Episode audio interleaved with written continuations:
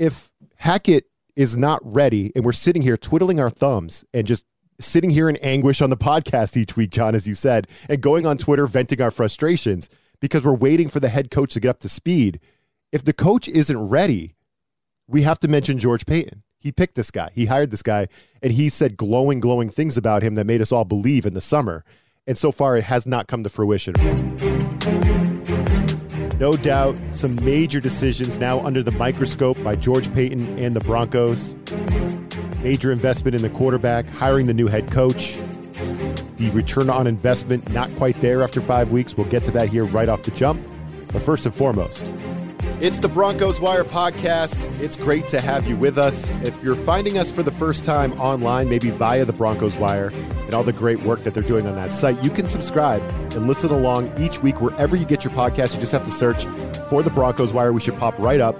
And one click of a button could help our little podcast, Jon, pop up on a listener's phone each week. So, what could Broncos country want more than the Broncos Wire podcast right on their phone, right at their fingertips, Jon?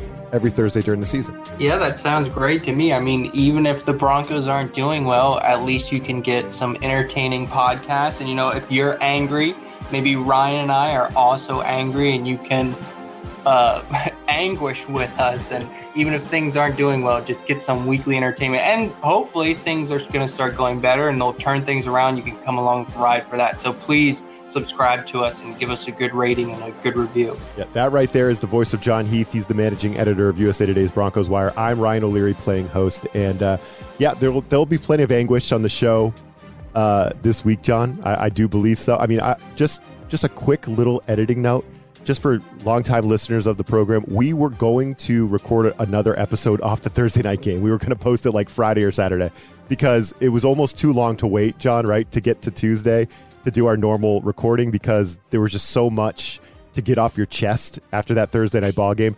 But my son turned one years old this weekend and we had this big thing and I just could not figure out a time to prepare properly and do it. So it was my fault. I couldn't do it. It's just bad timing. But Jon, we wanted to come on and put out a bonus episode because there's just so much to get off our chest after Thursday night. Yeah, no worries on that on your end, Ryan. But yeah, it was just it was such a frustrating game. And once again, like four times out of five, the defense has been excellent. Like against the Raiders, the defense had some slips ups and it wasn't great. But four out of five, I'll take that. The offense, though, on the other hand, five times out of five, the offense has been absolutely awful. And it's just it's so frustrating because Nathaniel Hackett, he's an offensive minded guy. And so you get an offensive minded head coach, and special teams the last three years for the Broncos hasn't been good. Defense has been good, but the offense has been awful. And then this year, the special teams has been way better than it was the last two years. The defense, it hasn't been perfect, but like four or five games, it's been really good. And then the offense, it's almost like it's taken a step back, even from what the Broncos were. And you've got this new shiny quarterback, you've got this new offensive minded head coach, and it's just like, like what's going on? It, it like it's it's got to be. I think it's got to be just five weeks in the season. I think it's too soon to say Hackett's on the hot seat. But if things don't get turning around, I think his seat might start to get a little bit warmer. Yeah, that's the question we want to lead off the show with here is how hot is Hackett's seat, right? I mean, it's only been five weeks, right? Is he just not cut out to be the head coach? Can Hackett hack it? We had a title of our podcast earlier this season. Um, if the if the Broncos continue to lose games that they probably should win, uh, and the offense continues to look the way they did for this offensive genius, as George Paton told us when he hired him in his statement, uh, then is it too soon to move on? And speaking of Paton, like I've given Hackett enough crap, Jon. I have. I, I can't keep blaming Nathaniel Hackett. I've done it like every single week. Uh, I, I, just like I can't blame him for hiring uh, Rosburg, right? The the guy that's helping him with in-game management up in the booth. And we talked about that. I didn't blame him for that. I actually gave him credit for it, but Hackett is what he is, right? It's like not like he lied on his resume or something, Jon, right? If he's in over his head, which I think he is, I've been on that side of it since the beginning. Uh, whether he's scheming guys open or not, the offense has been absolutely horrible. Lack of execution, penalties, you name it. It's been bad football. They're averaging 15 points per game. It's just terrible. And I've got a couple guys in my crosshairs, you know, in terms of commentary this week, and it's not Hackett, right? One is the quarterback, which we're going to get to here The other's a name that we haven't really mentioned. Uh, really, we've only sung this guy's praises, Jon, because we both like him and we both think he's great. George Paton. George Paton. He's been excellent. He really has with his personnel decisions. But, you know, ultimately, we're going to be judging him on these two giant moves he's made, right, Jon?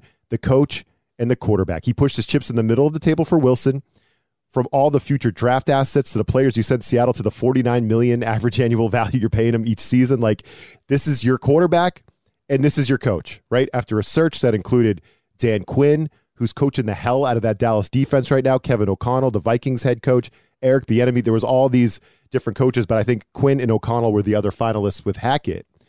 You picked your coach, right? So if Hackett is not ready and we're sitting here twiddling our thumbs and just sitting here in anguish on the podcast each week, Jon, as you said, and going on Twitter venting our frustrations because we're waiting for the head coach to get up to speed. If the coach isn't ready, we have to mention George Paton. He picked this guy, he hired this guy, and he said glowing, glowing things about him that made us all believe in the summer.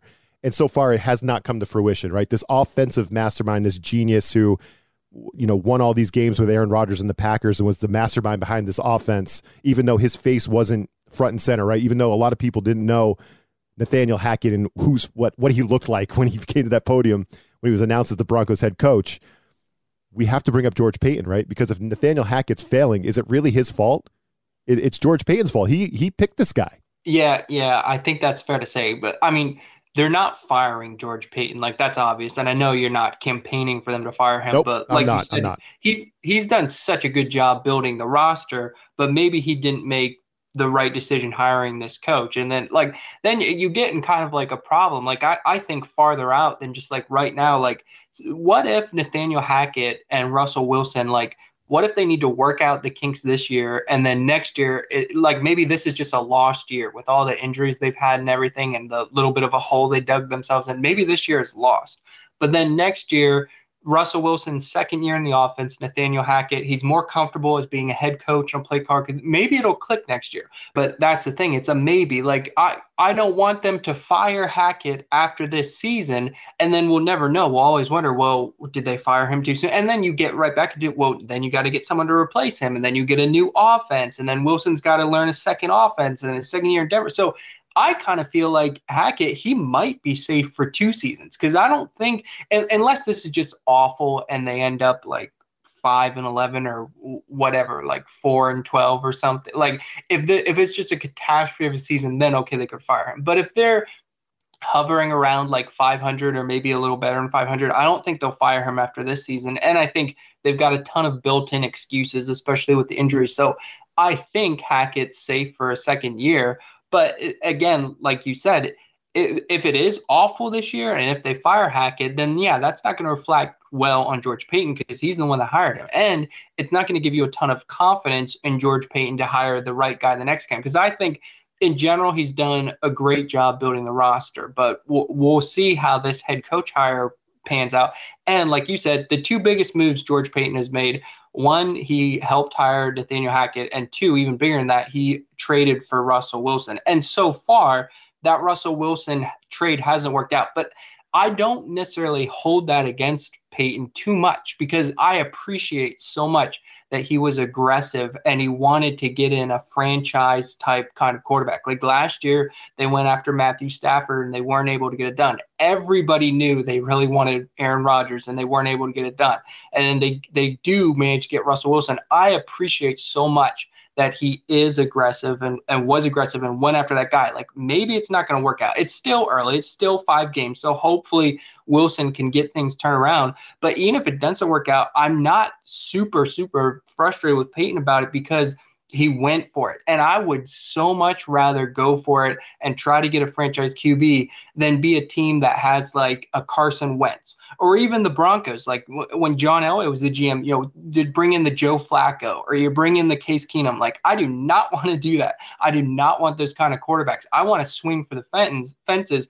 And that's what Paton did. And maybe he struck out. I, I think it's too early to say. And I think you agree that it's too early to say he struck out. But yeah, it is fair to question right now now, it, things aren't going well, and Paton definitely deserves some blame for that. It so far. Yeah, it would be super hypocritical for me to give say George, Paton should be fired, Jon, for uh, trading for Russell Wilson because Russell Wilson looks so bad. When I was celebrating the trade for Russell Wilson a couple months ago, that would be hypocritical, and that's not what I'm doing. And, and no, by no, I like George Paton. We both do. We're both George Paton guys. We're fans of him. We think he's done a great job. I was just bringing up his name because we never have brought up his name in a critical light yet. It's always been positive with George Paton, but I just wanted to bring up these two gigantic moves he made Russell Wilson and uh, Nathaniel Hackett, right? And I know he was he wasn't like he was by himself with the Hackett decision, but I'm sure he had a, a key role in picking that that man. And based on the comments he yeah. made after they hired him, he had a big role in it. He was sold on Hackett, right? And yeah. I think George Paton has been awesome for the Broncos. He has. He's been great since he took over. But I think five or 10 years down the road, if this goes off the rails, then we're going to look back and, and, not see the good in what George Paton brought to the Broncos, right? It's going to be bad. It's not going to look good when we look back on it. And I think his name should be brought up because these are such big moves. Uh, but back to that original question if Hackett isn't ready, should he be under evaluation? Should he be on the hot seat? I mean, I agree with you, Jon. It's too early to make a move right now and it's and I mean it's, this is not like a Matt Rhule Carolina Panthers situation where you just know it's it's over, it's done. Um, we don't know yet; it's too early.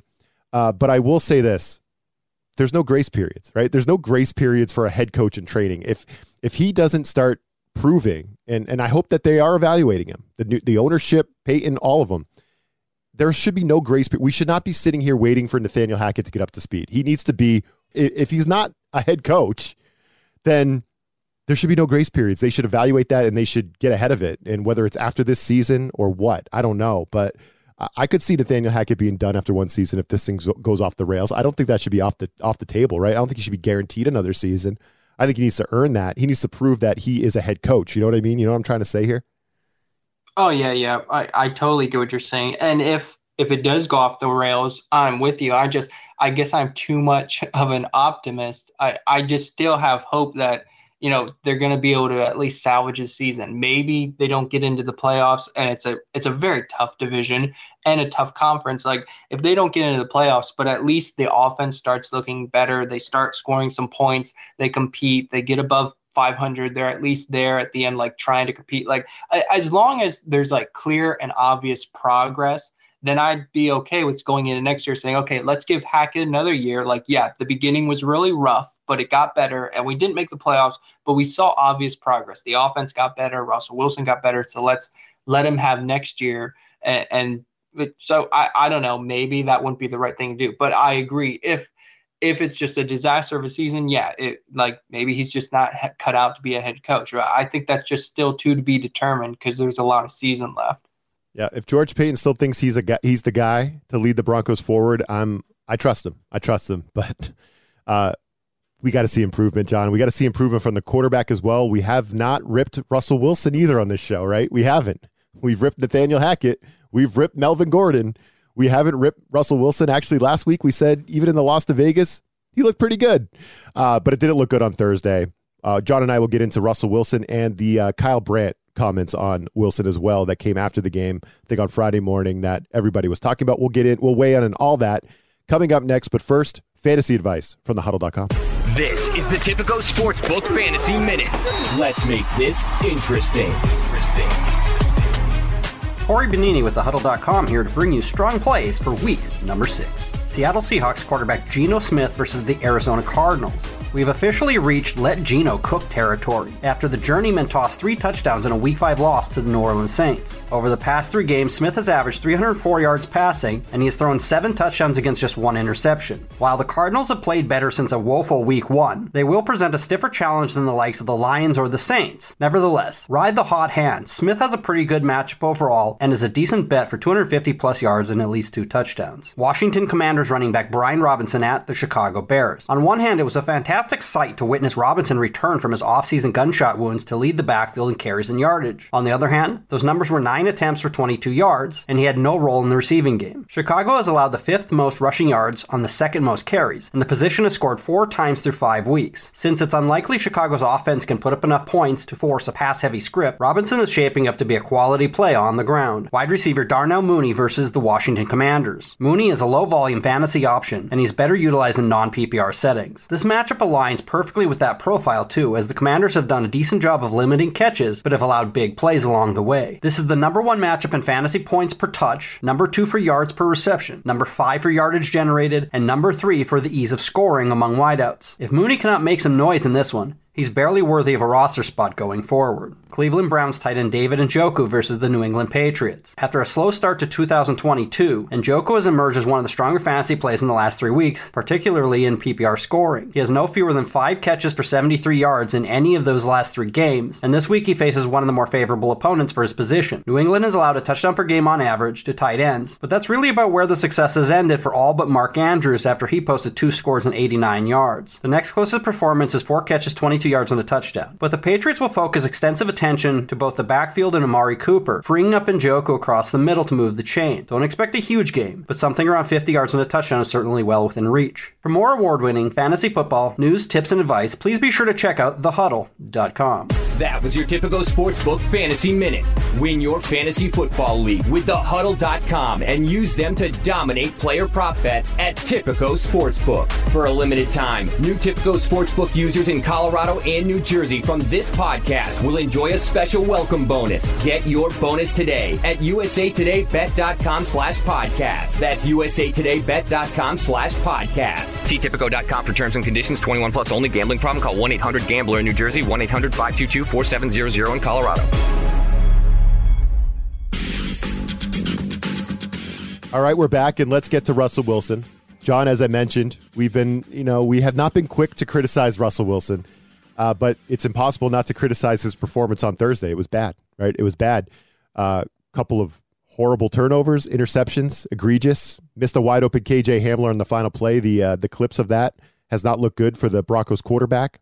Uh, we know he's injured and he was battling an injury. He was on the injury report.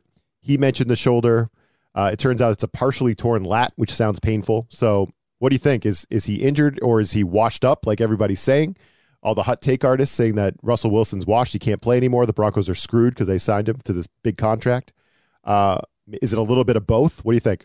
Yeah, Shannon Sharpe even went as far as to say the Broncos bought a lemon, and I was like, "Whoa!" Shannon, Shannon Sharpe never holds back, but no, I, I, think it's somewhere kind of in between. I don't necessarily think he's washed, and I do bet the injury probably is affecting him because a right throwing shoulder injury, that is serious for a quarterback. So, like some of his throws that just were a little inaccurate and some of his throws that were a little behind, maybe that's in part because of the shoulder injury. But I, the shoulder injury, that doesn't excuse some of the decisions he made. Like the first interception, I have no idea what he was thinking. That was just terrible. And then the second interception, you're going down, you have a lead, it's late in the game, the Colts have no timeouts. I think it was like third and four just get the first down and you can try to run out the clock. Or even if you can't get the clock all the way down because of the two minute warning, you can just bleed it, kick a field goal, and six points is probably enough to win. Like in 30 seconds, I would not count on the Colts offense to march down the field and how well the Broncos defense had been playing.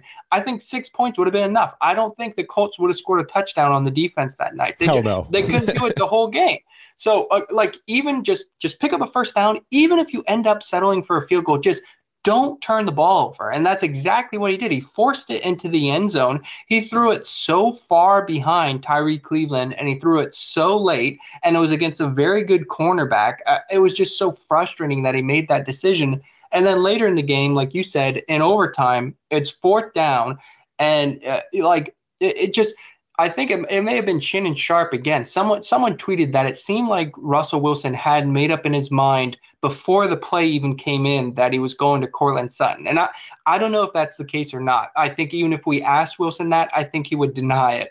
But I can totally see that argument because just from the time the ball is snapped, he's looking Courtland Sutton's way, looking his way, looking his way, looking his way. No awareness of like, uh, like I just think and Peyton Manning in that situation, Peyton Manning had his favorite receivers. Like, there's nothing wrong with having a favorite receiver. Like, Peyton Manning loved Demaryius Thomas, and he loved to throw the ball to Demaryius Thomas. But if Peyton Manning is in that exact same situation, game on the line, and he lines up and he sees the defense, you know Peyton Manning is such a smart football guy. You know he's saying, okay, this is exactly what we got. We got the man coverage, we got the rub. This guy's probably going to be wide open. I just know it before the ball is even snapped, just from surveying the defense and seeing that. Like you know Peyton Manning, you saw it so many times Peyton Manning see something like that and carve up a defense.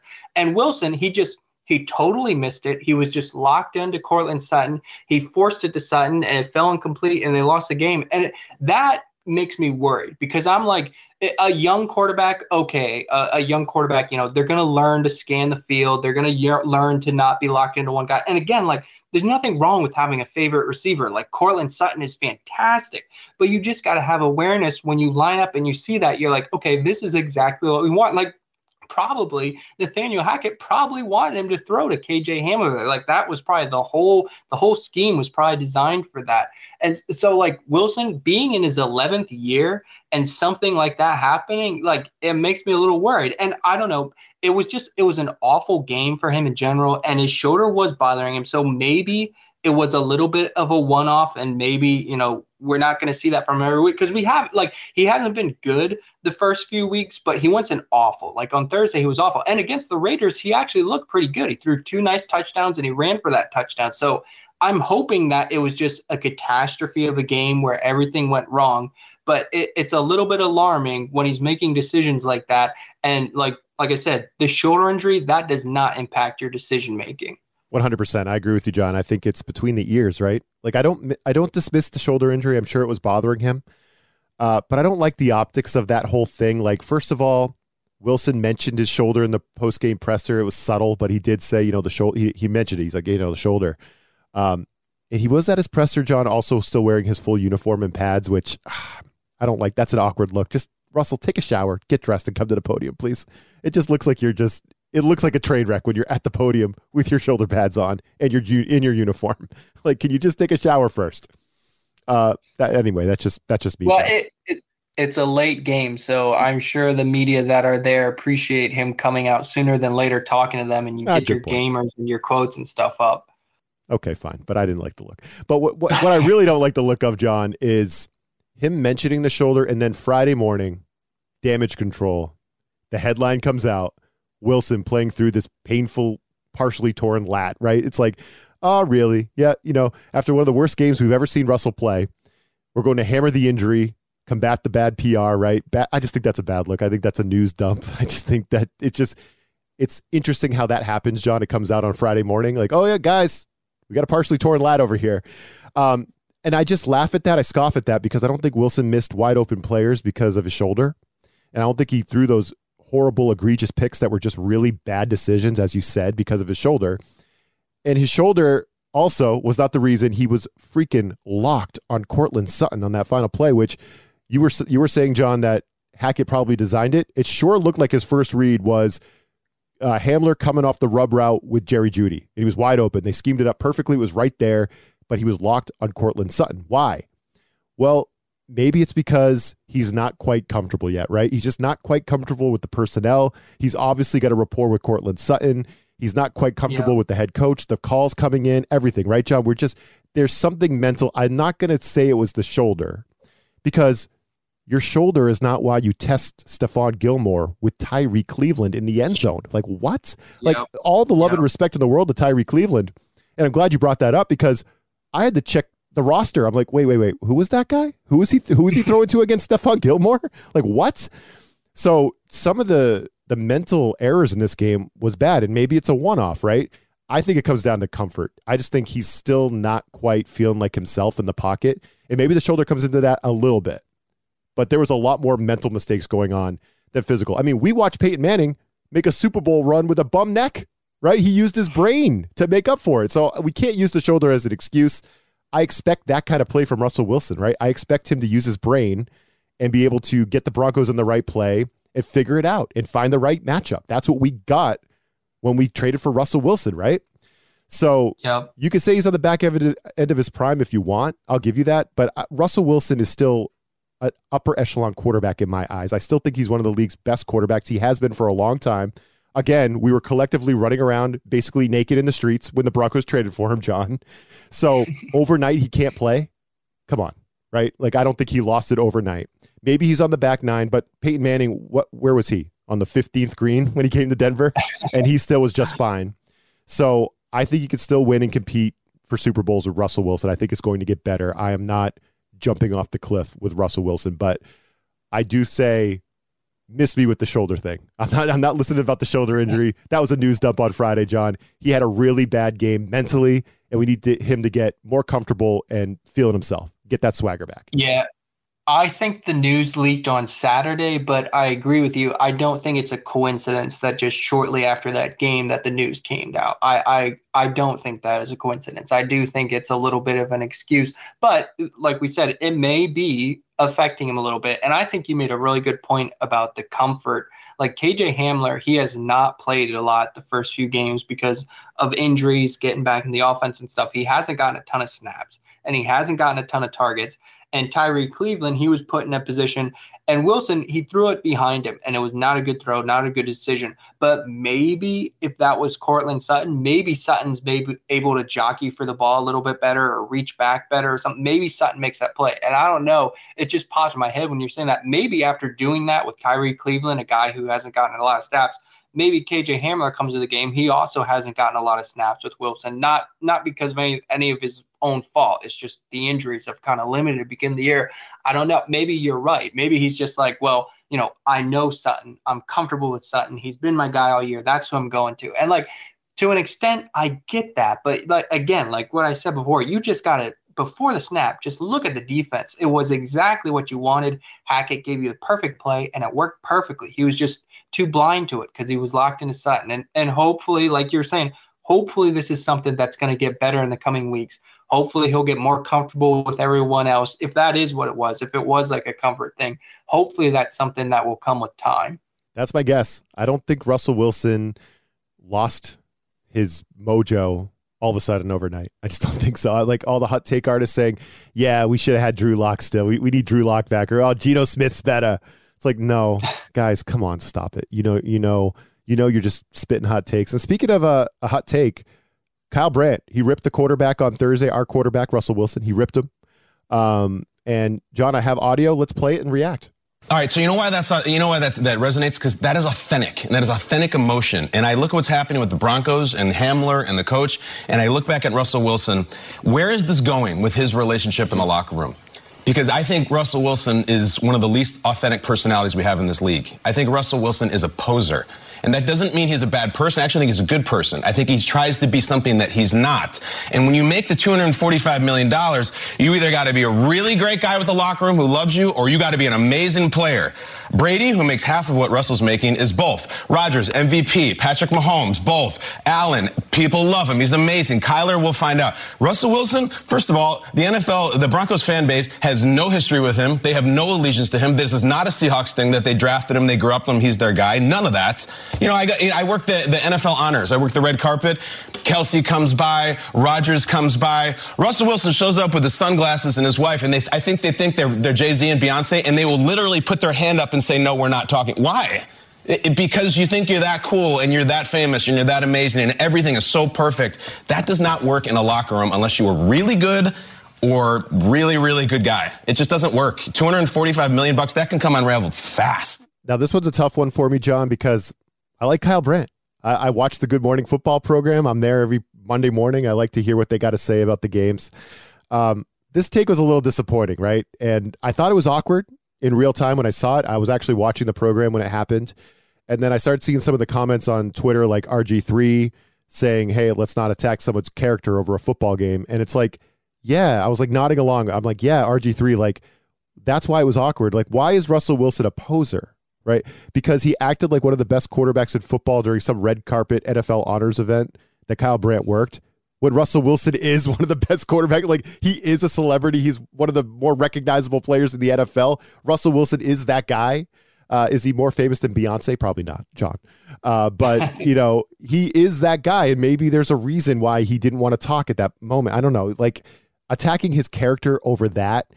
Uh, now, I will say, and you've said it multiple times on the show, Jon, and I laugh every time. He is a little corny right? He is a little corny. Oh yeah, He's quirky, corny. And but corny is a term of endearment to me. When I was growing up and when I was in high school, me and my friends called each other corny all the time. We thought that was that that was a good thing. There's nothing wrong with being corny, Jon. I'm corny.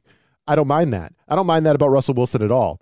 So I don't think what happened on Thursday night has anything to do with Russell Wilson being a poser in the locker room or a fraud. I just think he's playing quarterback for a new team, right? And and I just think it's not quite where it needs to be. Him, Hackett, they're still working it out. He and his receivers, they're still working that thing out. I thought Kyle Brandt, the take was disappointing. Yeah, I think Kyle Brandt can get lost.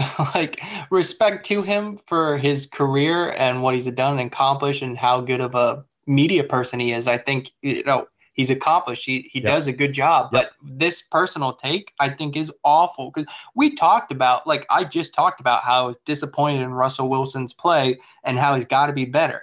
And like it ends there. Like I, I, like you just said, I think Russell Wilson's corny. I've said that on the podcast, and maybe he is a little ingenuine, but who cares? Like I guarantee Russell Wilson, if he is ingenuine, if his personality is, that is not why he had a bad game on Thursday. Like, I think that is completely irrelevant. And I'm with you and with RG3 and these people that were like, hey, you know, bring up his poor play, criticize his poor play, but what does his family have to do with it? What does his wife have to do with it? What is his personality? Like, in my mind, nothing. Like the receivers, they drop some balls. They're not doing that because they don't like his personality. You know, they just gotta they gotta have better hands. They gotta have short hands. Tim Patrick, he's out for the year. He has the best hands on the team, and they don't have him right now. And like it's a performance thing. Like the receivers, their hands gotta get better. Wilson, he's got to make better decisions. He's got to make better throws. It has nothing to do with his personality and if his teammates love his personality or not. I, I thought that was a weird take from Brandt. And to me, it just seemed like he had a beef with Wilson because he got snubbed on the red carpet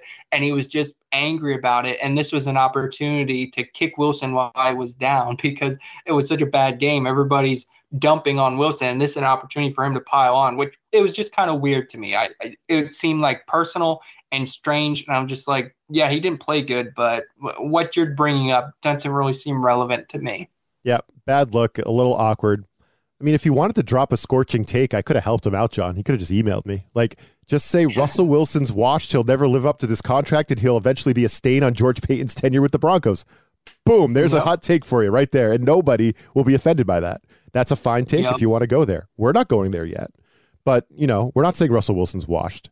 Uh, but yeah, getting personal, attacking character. I mean, for a guy, Russell Wilson, who literally has done nothing but appear like a huge family and faith guy who's obsessed with football, right, Jon? That's all I see from Russell Wilson. It's family, it's faith, it's football.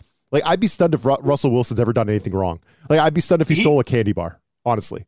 He has a badge right on his jersey for being the Walter Payton Man like of the Year. Model like, citizen. Like model by citizen. all accounts, he does great in the community. And like again, maybe it's a little ingenuine, but if he's doing all this great stuff, does it really matter? Like if he's impacting people's lives and and doing all this great stuff in the community, and like he says the teammates aren't going to be happy with him, but uh, unless they're all lying, which I guess is possible, but I think it's very unlikely, all his teammates have only had extremely positive things to say about him. So I I'm just not buying that that the teammates don't like his personality and that they I think part of it is because there was that that like screenshot that went viral of Melvin Gordon looking at him on the yes, sideline. Yes. It, it may have been after one of the interviews. And I think it was just kind of a funny moment. Like it was capturing that moment. And then after KJ Hamler was missed wide open, of course he's angry and he's slamming his helmet. So I think people saw that and they turned it into, oh, everybody hates Russell Wilson. I really don't think that.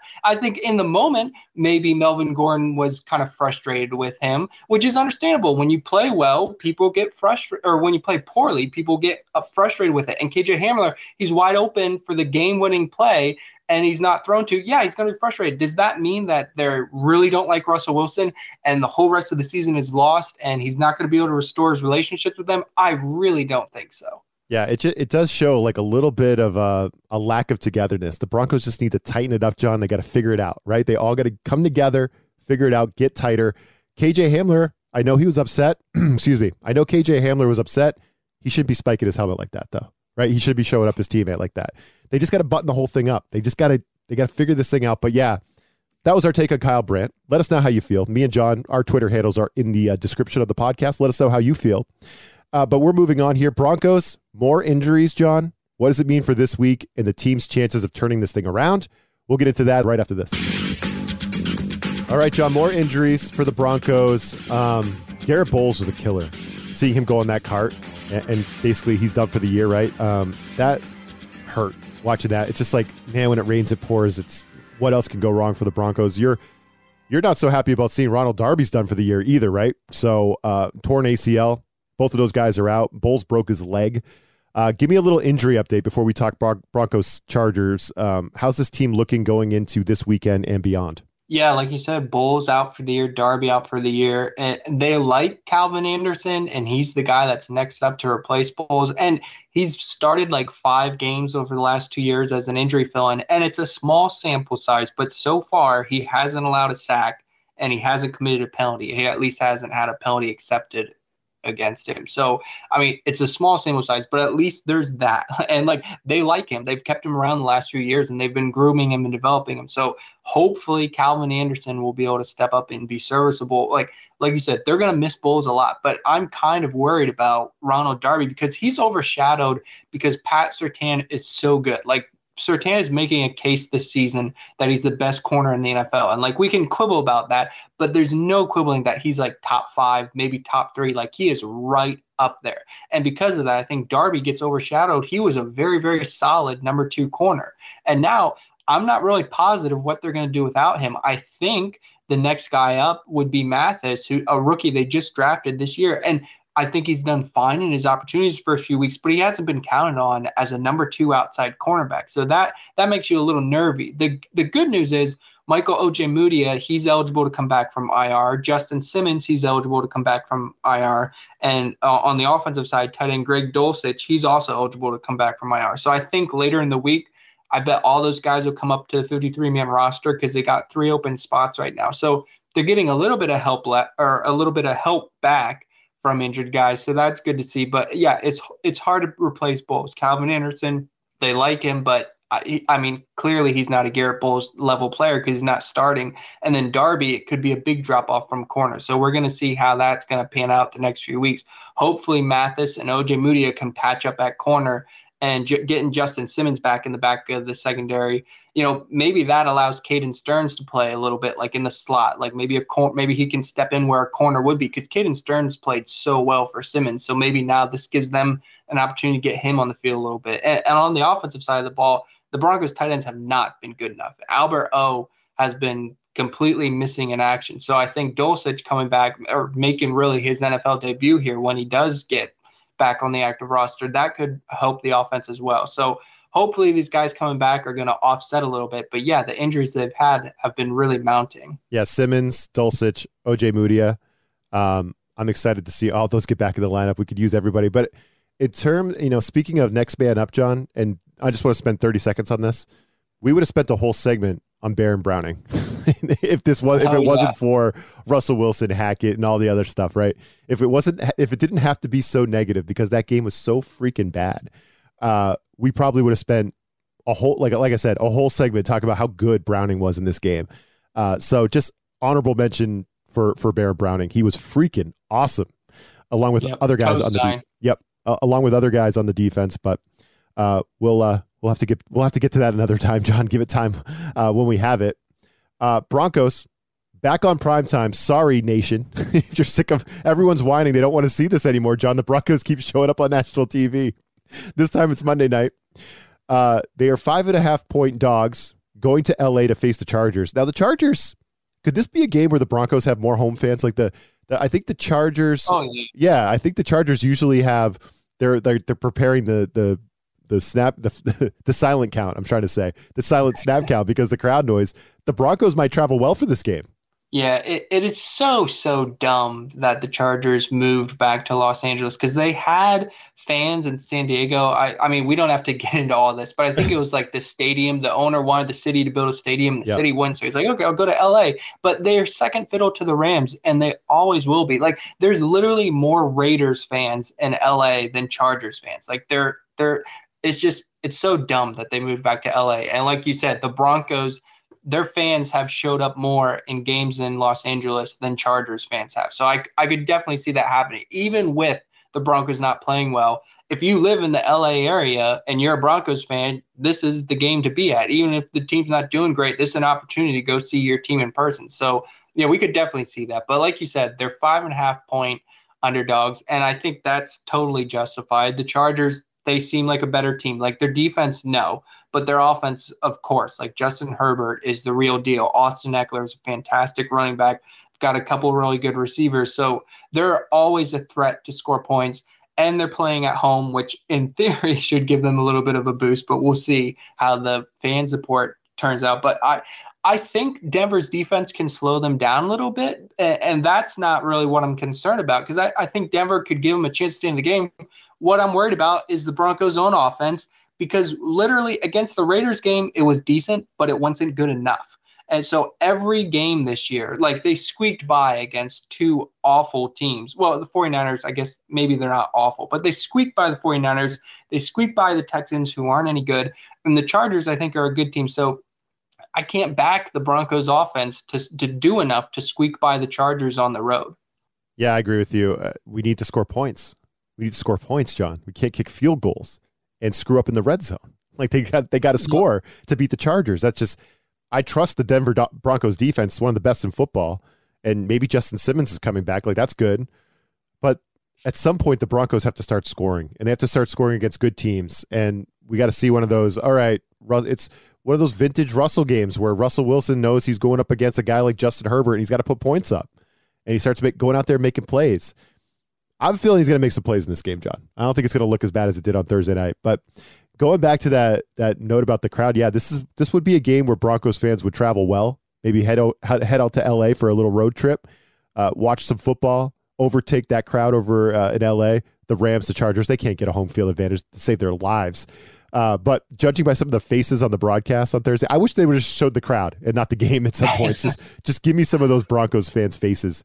It was amazing. I don't know how many of them want to drive out there, Jon, but yeah, I think I think I got to back the Chargers to cover. I, I still I don't know. Do you think do you think this is like a save the season type of moment for for the Broncos? Like you've called them must wins a few times in a row. I think each each game feels like a must win it's getting really must winny at this point when you're playing another division rival. You've already lost to the Raiders. Uh, you know, are you gonna are you gonna lose to the Chargers too? Right when the Chargers aren't actually out there lighting the world on fire. So is this like one where Russell Wilson is to put the cape on and try to save the Broncos season and keep, keep hold the rope and try to get the fans back in it and try to get some positive stuff going on, you know, and kind of quell all the freaking negativity around the team right now? I don't know if it is must win. Like if you drop to two and four, obviously that's a big hole and that's not good. But after that, you get the Jets and then you get the Jaguars. So like if they drop to two and four, if they win those games, then you're back to five and or four and four, I guess. So I I don't know. I, but again, like I'm looking too far ahead. We can't take for granted that they're going to beat the Jets and the Jaguars. Like you just got to take it one game at a that's time. That's where we are, Jon. We that's gotta, where we are, unfortunately. yeah, we so yeah, I in a way I guess it is maybe a must-win game because it, dropping to two and four this early in this at six games into the Russell Wilson and Nathaniel Hackett era, yeah, that wouldn't be good. It would be tough to come out of, especially like at this point, it's looking really tough to compete in the AFC West. Like at this point, they're hoping for a wild card spot. And if they turn things around, if they beat the Chargers, and if they manage to beat the Chiefs later in the year, maybe they could compete for the division. But they're just in too big of a hole to do that right now. So for like a division standpoint, yeah, this probably is a must-win game. But for having a chance at the wild card, maybe not quite as much. But it is a hugely important game. And this is more of a fun fact than a predictor. I don't think this means anything, but I'm sure they're probably going to mention this on Monday's broadcast.